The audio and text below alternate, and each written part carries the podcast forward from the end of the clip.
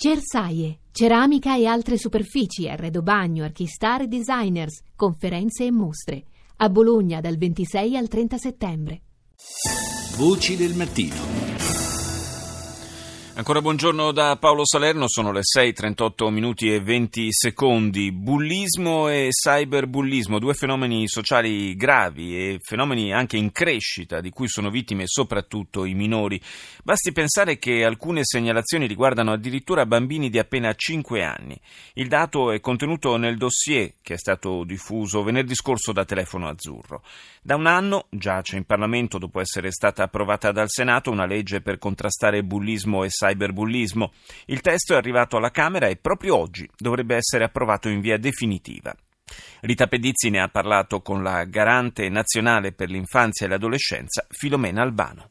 Tanti gli episodi gravi in materia di cyberbullismo, tanti colpiscono persone di minore età, sia come autori di condotte criminose ma non solo, sia come vittime. Il controllo del web è impensabile perché i mezzi tecnologici sono sempre più veloci. Un grande fratello è difficile da immaginare. Bisogna investire sulla prevenzione, sulla informazione non solo dei nostri ragazzi, ma anche degli adulti, genitori che sono i titolari di responsabilità genitoriale e gli insegnanti. Occorre un'educazione digitale diffusa che abbia come destinatari tutti, proprio per agire sulla prevenzione, nella consapevolezza che lo strumento della repressione penale e sanzionatoria, se riguarda persone di minore età, è uno strumento che va esercitato con estrema cautela, proprio perché i minorenni sono non solo le vittime, ma anche gli autori di queste condotte.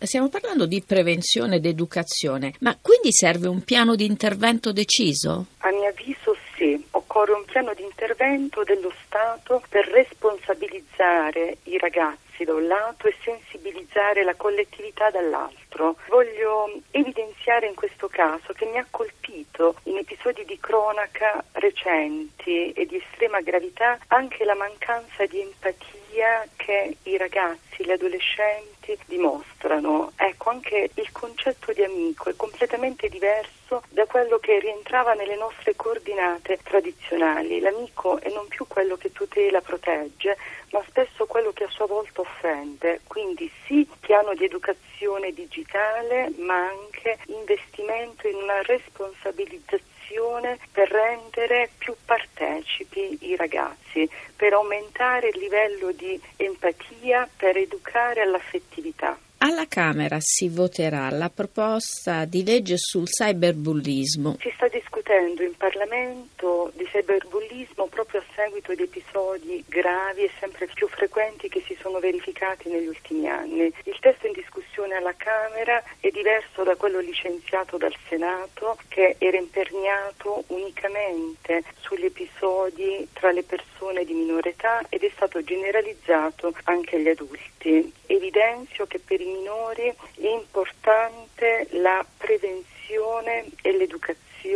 e che gli strumenti repressivi devono essere esercitati con grande cautela. Auspico che con gli emendamenti si arrivi a un testo condiviso. Quali sono gli elementi da evidenziare in questo testo? Positivo è la creazione di un tavolo interistituzionale in cui anche l'autorità garante sarà parte e che coinvolge appunto diverse amministrazioni.